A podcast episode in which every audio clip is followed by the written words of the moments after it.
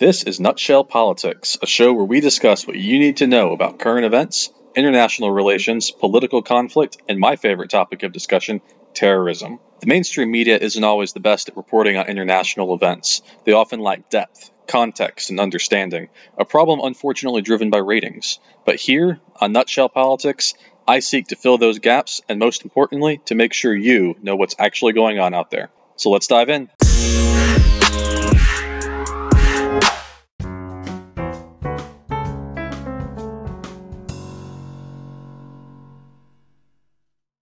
Hi, everyone, and welcome to another episode of Nutshell Politics. My name is Justin Kinney, and I will be your charming, ruggedly handsome host today. I am excited to be here with you guys. Uh, today, we're going to be talking about a current event. We're going to be talking about the recent breaking of a nuclear arms treaty by both the United States and Russia. Uh, we'll get into that in just a second, but before we do, I wanted to mention a couple quick things. Uh, first, I'm going to be playing around with the format of the show a little bit today. I've seen a lot of other podcasts that do this thing where they, they talk for 15, 20 minutes, maybe even less, have a short break, 30, 60 seconds, and then get into a, a second segment. And so I'm going to be trying that uh, today. The first half, we're going to be talking a little bit about the history of this treaty, also a couple other nuclear treaties, and then we're going to take a short break. I'll do like a 60 second commercial, and then we'll come back. And then after the commercial break, uh, we'll do like a little analysis of what's going on today. We'll talk about that and kind of what this might mean going forward as well. This is just me testing out a few formats and just seeing what I like. If you have a, a strong feeling one way or the other, you listen to today's episode, you really like how it's broken up like that, or if you really dislike it and you prefer you know one long show that goes you know 30 minutes or so. Instead, you'll let me know, hit me up on Twitter or something. Just let me know if you like it. If you don't, um, I'll be playing with this format a little bit, probably at least over the next couple weeks, and just seeing how I like it as well. Uh, but with that, let's go ahead and dive in. Uh, we're going to be talking, as I said today, about nuclear arms treaties because there was a recent one that was uh, broken by, by the United States first and then by Russia just last week. So let's start talking a little bit about this in general and the, some of the history of here. So arms control is a huge issue in international relations. It's um, essentially it's this idea of like restricting either the development, the production, the proliferation, the usage, uh, the stockpiling of weaponry. Now, usually we're talking here about uh, weapons of mass destruction. That's what we're going to be talking about today. But it could apply to small arms, conventional weaponry as well.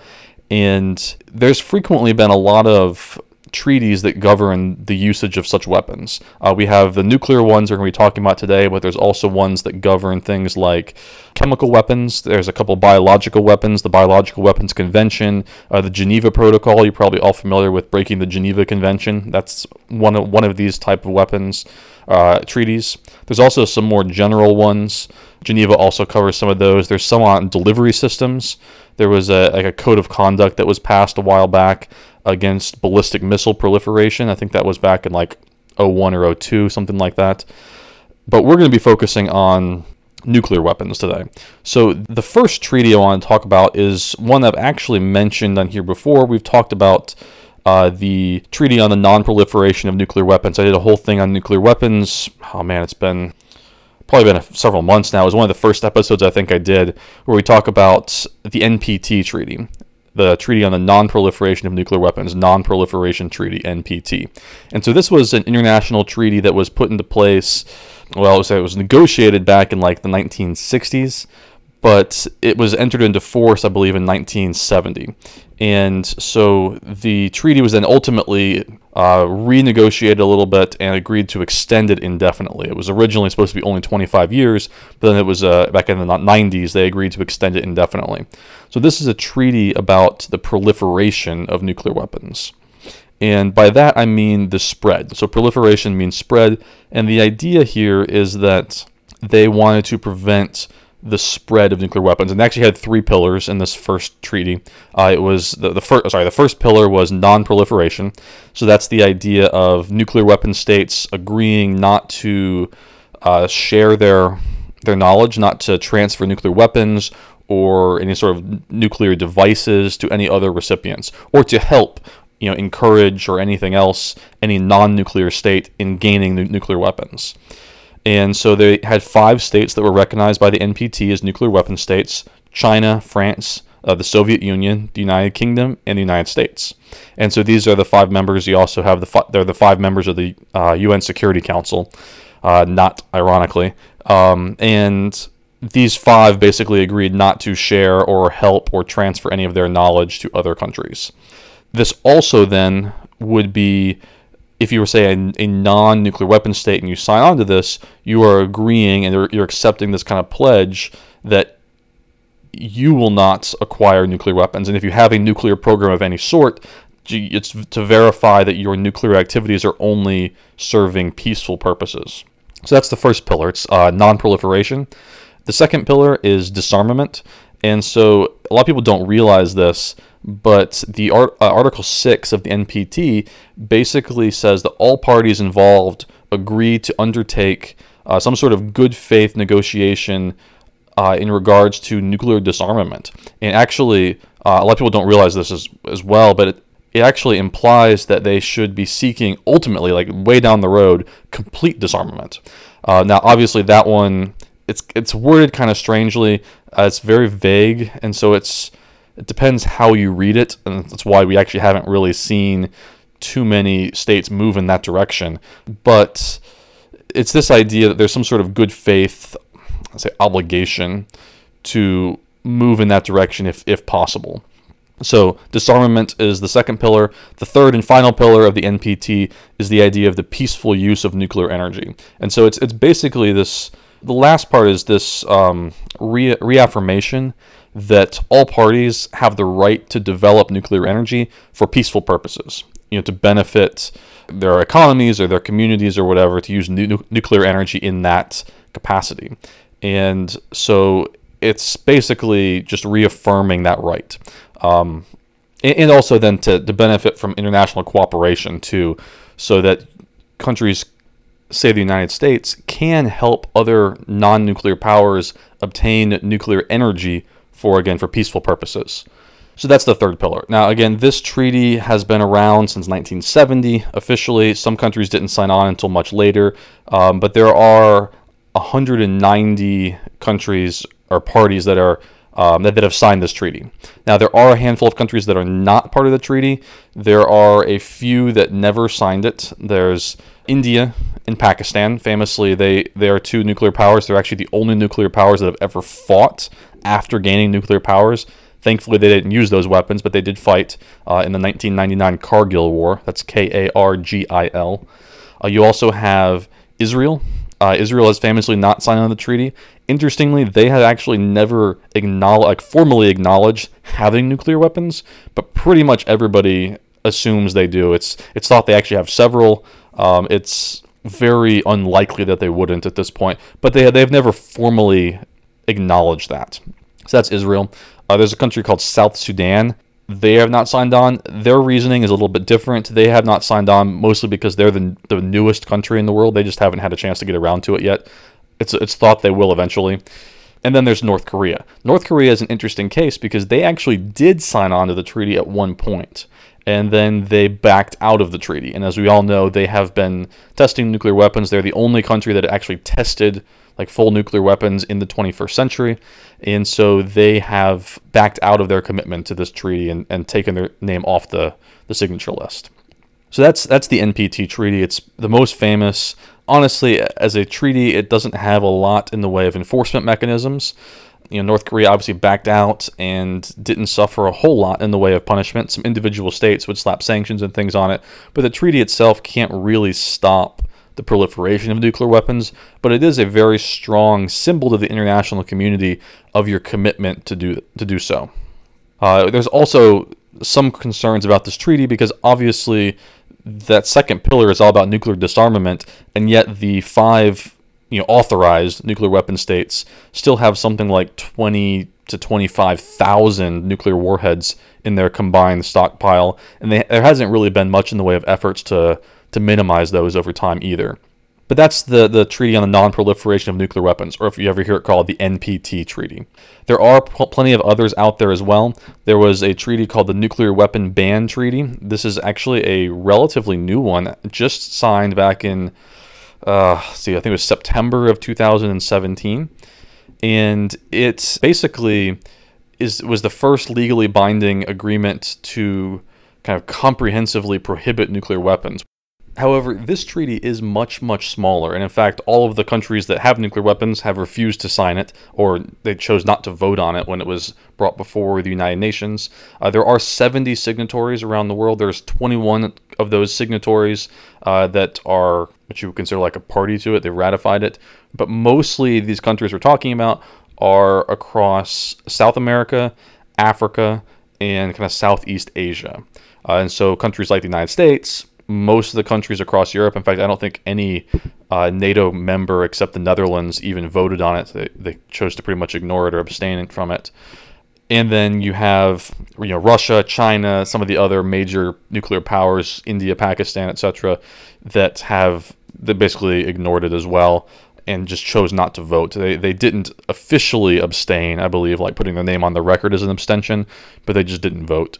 Uh, so this is a, a, like I said, brand new one, just came out a little over, well, almost a year and a half ago now. But for the nations that are party to it, you know, it prohibits development, testing, production, stockpiling, use, or threatening to use nuclear weapons, uh, assisting in the in those activities, encouraging those activities, etc. And they've tried to get other countries involved in it, and like I said, they're up to I think 70 signatories now, but most of the countries in the world are not signatory to this, so it's not in force yet. It's not effective, uh, but it was a a treaty that was signed by 70 ratified by I think 21 or so now. In order for it to actually come into any sort of effect that would require even even the signatories to actually do something about it, you'd have to get to 50 countries to that have ratified it. So even the countries that have signed it are not technically bound to it yet until you get to that 50 mark.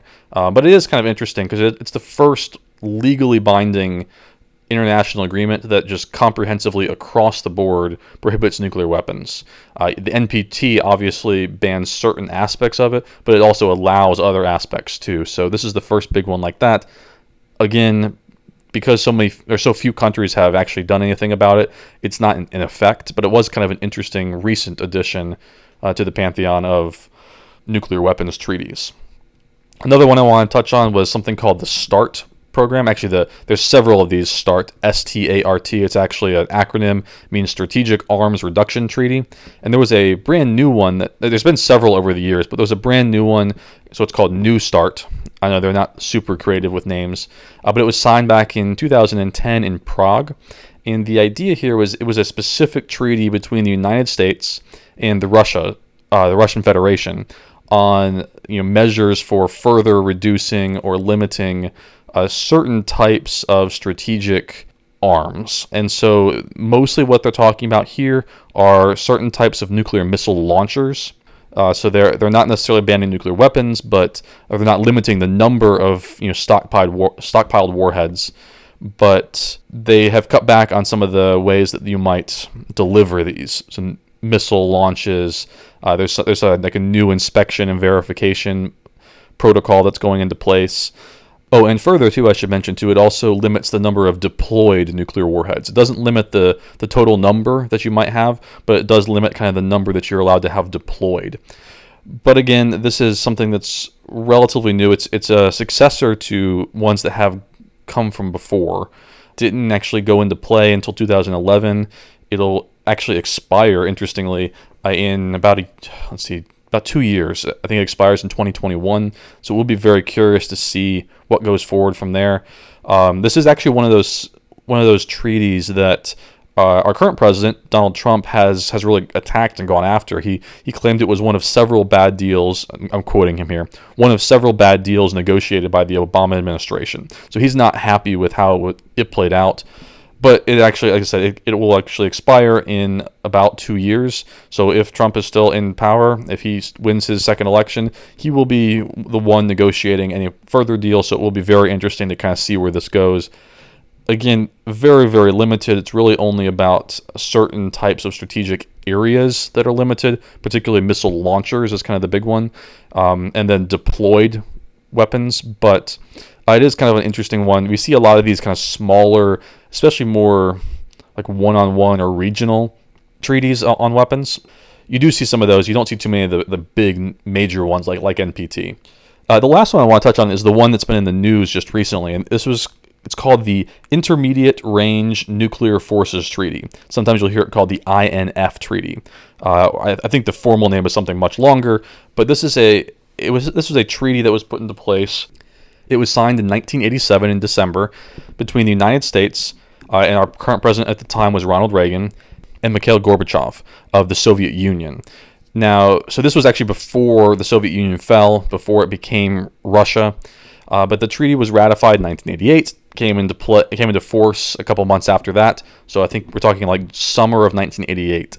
And the idea here, and this the reason it's been in the news recently is it's it's focusing on the intermediate range missiles. So it doesn't cover some of the longer range ones. It's not the short term ones. It's it eliminates all kind of land based ballistic missiles as well as their launchers uh, with with a very specific range. So anything from 500 to uh, 1,000 kilometers, which are considered kind of short medium range. And then you have the ones that are 1,000 kilometers to uh, 5,500 kilometers, which are considered the intermediate range. Now it only covers land-based; doesn't cover any, you know, sea-launched missiles from submarines, which actually a lot of our missiles are now. Uh, actually, a large chunk of our nuclear weapons are loaded on submarines because they're so hard to track. So you can't really know where they are at any one point. It's very, very difficult. But it also doesn't cover air missiles as well, so launched from planes and things like that. So any sort of land-based ones. Now, these are, as an intermediate range, so they're not actually capable of reaching the United States from Russia and vice versa.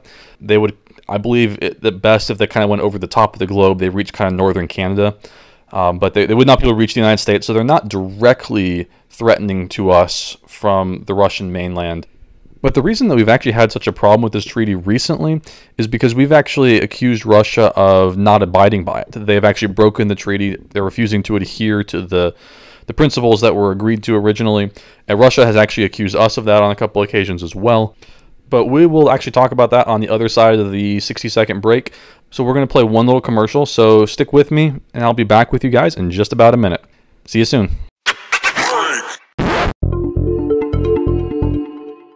Hey guys, welcome back. After that short commercial break, this is your charming host again, Justin Kinney. I didn't think that was too bad, but if you have some sort of strong feeling one way or the other about this potential format of breaking it into two segments, please let me know. Hit me up on Twitter or, or another way and let me know what you think. Uh, but with that, let's get back into the topic for today. So, before the commercial break, we were talking about the nuclear treaties that exist out there. And the reason we were doing that is because there was one that was recently in the news. And it was that last treaty I talked about, the INF Treaty, or the Intermediate Range Nuclear Forces Treaty. And this was a 1987 agreement between the United States and the then Soviet Union, although it still applies to the current modern, uh, the successor state, Russia, or the Russian Federation as it's formally called. Now, this treaty is about the kind of intermediate range, as you would think from the title, uh, ballistic and cruise missiles, specifically the ones launched off of land or land based. So anything from ranges of 500 to 5,500 kilometers. Now, since about 2008, both sides, the United States and Russia, have argued that the opposing side is violating the treaty. Uh, in particular, the US has accused Russia of this many times over the years. And in fact, just in the last few months, this has escalated. And back in October of 2018, so just, was that, three months ago or so, the United States President Donald Trump announced that the United States would be formally withdrawing from the treaty, and he specifically cited uh, Russian noncompliance. Now, in terms of specifics on this, the United States has accused Russia of violating specific treaty terms by one, uh, well, there's several missiles, but one in particular, which is the SSC 8. It's a cruise missile, and it was tested in 2008. Um, it was a, a land based, could be sub- submarine launched, but land based cruise missile that you could uh, launch a nuclear warhead on. And it was about to kind of go into service in 2000 or sorry in 1987 but when this treaty was signed you know that kind of put it on the back burner but uh, U.S. has since accused Russia multiple times of testing this this specific missile 2008 2014 2017 and then in 2013, actually, there has been some reports that Russia was testing two other missiles that also could violate the treaty. There was a, it's called the SS-25. It's like a, a road intercontinental ballistic missile, or ICBM, and then there's an RS-26 ICBM. Uh, that both could violate other terms of the treaty as well. Neither one of those are technically considered to be intermediate range, there are others as well. There's the, the Novator ground based missile. The U.S. has argued that that violates the range restrictions for several years as well. Uh, in turn, the, uh, the Russian Federation, the Russians have accused the United States of also violating. They believe that our decision to deploy our missile defense system in Europe is a violation of the treaty because that puts us closer to them within range and things like that. Uh, they've also argued that the U.S. has used certain types of missiles, uh, such as the MQ-9 Reaper.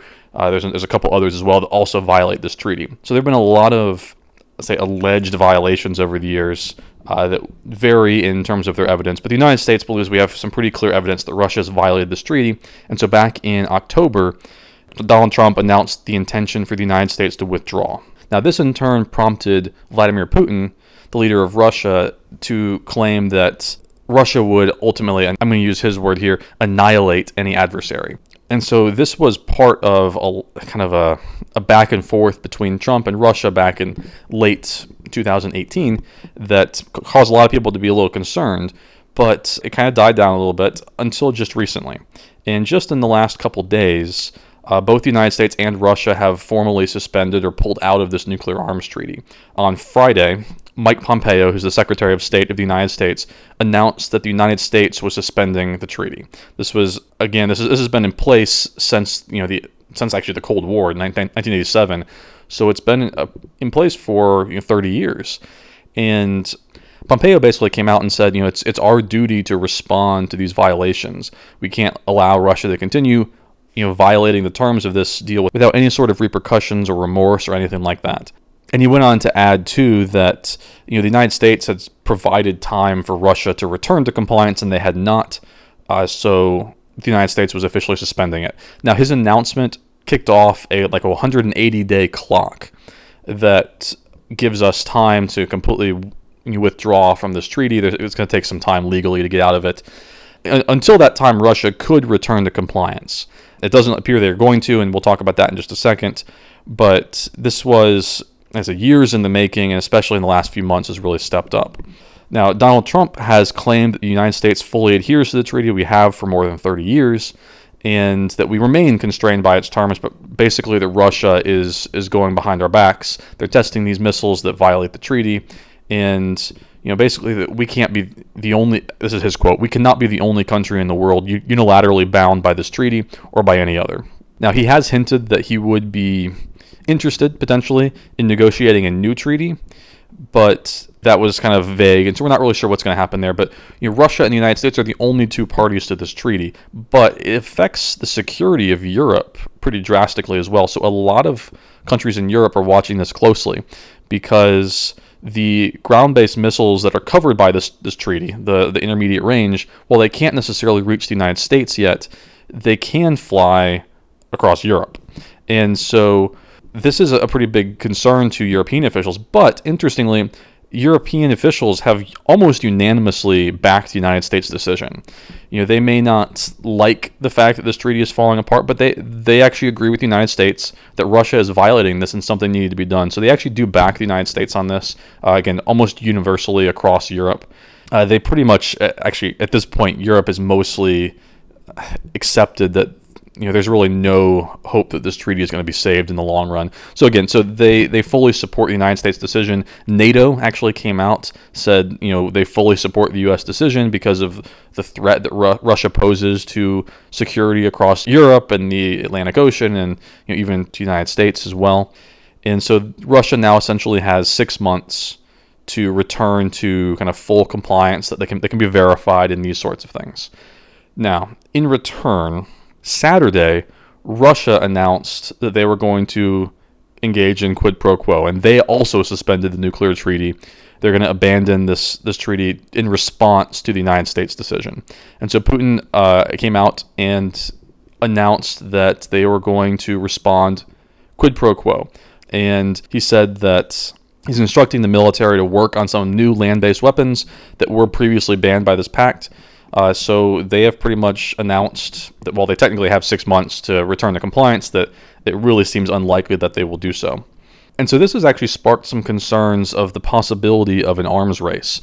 Uh, if you go back during the Cold War, especially in kind of the height of the Cold War, countries are building up nuclear arsenals way beyond what was ever necessary. It was this this idea of the arms race. Whoever had more was was better off, even though with the amount that we currently had at the time, you know, you could have destroyed the world many, many times over.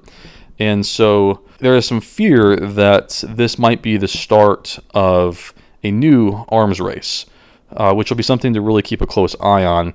But again, like I said, this treaty was probably being violated anyway, so there's there is some thought that you know what's what's really the point? You know, why do we even bother with the, the charade of this if it wasn't being adhered to behind the scenes anyway? But it's actually going to be really important because nuclear weapons, as I talked about in the previous podcast, are kind of a unique weapon in the world stage because they are a weapon that whose whose main purpose is deterrence, not actually attacking. And so, in order to come up with a credible but also effective deterrence policy that can still apply to these types of missiles and nuclear weapons, there's going to have to be a lot of talks, uh, including NATO across Europe, and and maybe even bringing Russia back into some sort of new deal as well, if at all possible. There's also thought, too, that China might need to be involved on any sort of new treaty. There's been some concerns that China is reaching a level of competition. And so, any sort of new treaty that might be passed, you know, instead of completely scrapping this and just going back to, to nothing, you might try to engage China on some sort of like a trilateral basis, United States, Russia, and China, or or a separate treaty as well between the United States and China that would be bilateral there. But the fact that this has kind of been following a, a tit for tat response uh, progression is a little bit concerning. Vladimir Putin has announced that he is not going to place any of these missiles, these new ones that he's testing, in Europe, but he would be willing to do so if the United States did. And the reason for that is because one of the main concerns with deterrence, especially when you have something called it's called the nuclear umbrella, and it's this idea of nuclear weapons in one country actually protecting non-nuclear powers, right? So if you're a country like Montenegro or Serbia or something like this in Europe who doesn't have nuclear weapons on your own, you might be concerned that Russia is going to invade, but you believe that the nuclear umbrella from the United States or Britain or France would protect you. But the concern here is that this has never really been tested. Is the United States willing to enter a nuclear war over Montenegro being invaded? Or even let, let's let's take a, a bigger country. Let's take Germany. Is the United States really willing to launch into a nuclear war if, say, Russia bombs Frankfurt? And that is a question that is hotly debated, and nobody really understands or really knows what's going to happen because is the United States willing to get in that war? Because if the instant we do, then we become targets too. And you know, are we willing to sacrifice our potential citizens, you know, our citizens down the road potentially for Frankfurt? You know, are we willing to risk New York City or L.A. or Seattle or Chicago or any of these other cities to protect Frankfurt? Now, uh, formally, you know, our treaty says we should, but the treaty's never really been tested. And so one of the ways that we have kind of found a workaround on this is by putting nuclear weapons into European countries. This is what we did during the Cold War. And what happened is by putting them in European countries, that raised the stakes because if, say, Russia or the Soviet Union at the time was, was to invade that country, those nuclear weapons would be put at risk. And therefore, we, the United States, would be put in kind of a, a use it or lose it mindset, where we would either lose the weapon to the Soviet Union or be forced to use it. And so it took away a lot of the decision making from Washington, D.C., and put it on the ground, which was, was really important because it established that the United States would be willing, more willing to use nuclear weapons if they were afraid of losing the nuclear weapons, which I think makes some sense. So we actually did this during the Cold War. But part of the problem is the United States has been pulling these weapons out of Europe for a while now, and there's not too many countries that would be necessarily willing for us to put them back in. And so it's thought that suspending some of these pacts might actually put those countries at risk again because the, the deterrence factor is not nearly as high without those nuclear weapons positioned in Europe. Now, the United States is, I think, the only country right now, or one of only maybe two countries that actually has our own nukes on foreign soil. I think we have a couple in France, uh, maybe one or two other places as well. But we don't really have them stationed across Europe like we did during the Cold War. And because of that, there is this, again, this, this question gets raised how strong is this deterrence pact? You know, how strong are these treaties that we have nuclearly because they've never been tested? And this is something that we're going to have to keep a really close eye on going forward because as Russia is now, they've announced they're going to start developing new missiles. The potential for a, an arms race, particularly a very expensive arms race, would be a pretty huge concern for, in particular, European countries who these previous missiles would not have been able to reach, but now that they're being developed, can, can reach all, pretty much all across Europe because these kind of intermediate missiles are very mobile. They're harder to detect than the big ones. Uh, they are capable of carrying nuclear warheads, and they can they can reach these European cities. And because they're so much closer than say if Russia launched one at the United States, there would be hardly any warning time too. So the the possibility of a massive arms race is something that European countries are very very concerned with. And so the next steps as this treaty kind of falls apart will be very important. And it's something that uh, Donald Trump, as well as uh, European countries, Vladimir Putin, and potentially even China with their President Jinping, will be very, they'll have to be very careful with how they go about doing this because the risks are being raised um, small right now, but could be raised substantially if this continues to kind of go down this path. Now, outside of like the policymakers themselves and the leaders, there are a lot of, should we say, officials or you know experts in the field on arms control that have expressed some concerns about what's going on. Uh, there's an individual by the name of Lynn Rusten, who's a senior director for arms control and is actually a vice president at this uh, organization called the Nuclear Threat Initiative and this is a quote. Uh, "We are heading into a direction we have not been in 40 years. No arms control limits or rules that we are both following, and that is very dangerous." And so, a lot of these kind of officials and experts in the field have also kind of expressed some concern that the treaty itself was actually limiting United States technology and advancements, allowing China to catch up because China is not you know, is not bound by these these limits, but also the potential for this to turn into something much greater. So there's some concern on both sides here. Because China was never really a signatory, they were not bound by the same rules, so they have caught up, and it's quite possible that we would need some sort of trilateral uh, negotiation if a new treaty was to be put into place. You know, there's a lot of discussion about China, I think, behind the scenes. It's thought that they have, you know, well over a thousand of these kind of intermediate range missiles. And so any talks going forward would almost certainly have to include them either, again, as part of one big deal or in a separate bilateral deal as well. Now, on Russia's side, they have basically denied any sort of these allegations, and it's quite possible that going forward they're going to use the the U.S. withdrawal because we withdrew first, technically, as an excuse to really ramp up their production and to deploy systems elsewhere, and they're going to try to divide NATO. I would highly encourage if you're if you're really looking at this to pay attention to how they they act towards NATO and in the UN as a whole, because they're going to try to divide NATO. They're going to try to blame this on the United States. The United States is trying to like destabilize the international system, and they're going to try to divide the U.S. from Europe. And by, by trying to blame this all on Donald Trump, the United States, and some of these allegations that go back e- even before Trump as well through Obama, back to again 2008 was probably the first big allegation. And so for Europe, they're going to have to be very careful going forward as to who they're paying attention to here. There's a really bigger picture, you know, in terms of what what kinds of types of signs and symbols they're sending out, what messages they're sending. And so far, Europe has been very united in this stance alongside the United States. They believe the evidence that Russia has been violating this treaty.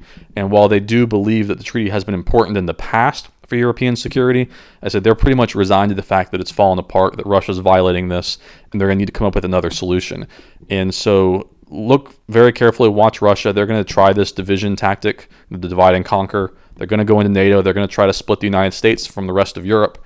And so the United States will have to work hard not only to to figure out if there's going to be a new treaty between Russia, China, and the United States, but also to work on building those relationships with Europe as well as as Russia is trying to you know assign blame and basically point fingers at the United States. Uh, but with that, I think we're going to go ahead and shut down the episode. I hope you guys enjoyed it. I think that was kind of a fun little episode. Again, if you liked the the new, again, I'm just kind of playing around with this new format of potentially two segments. So if you have strong feelings either way, let let me know.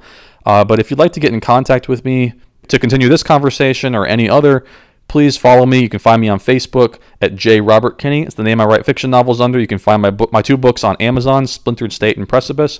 Also find me on Twitter it's Justin R underscore Kinney. Please find me, hit that follow button, subscribe. Subscribe to the podcast too, whatever platform you're listening to this on. If you hit that subscribe button, that really helps me out. And give me a review as well. I'd really appreciate that. Uh, if you're interested in supporting me, supporting this podcast, or advertising on the podcast, uh, please get in contact with me because I would be happy to talk with you more about that possibility. Further, if you have any thoughts about you know future topics for episodes, please let me know. I would love to talk with you about that. I'd love to get some ideas for what you guys are interested in hearing about, and maybe we can uh, work something out to get those those new topics into the rotation. So, with all of that said, uh, I'm going to go ahead and shut things down. So, this is Nutshell Politics. My name is Justin Kinney, and I am out in three, two, one.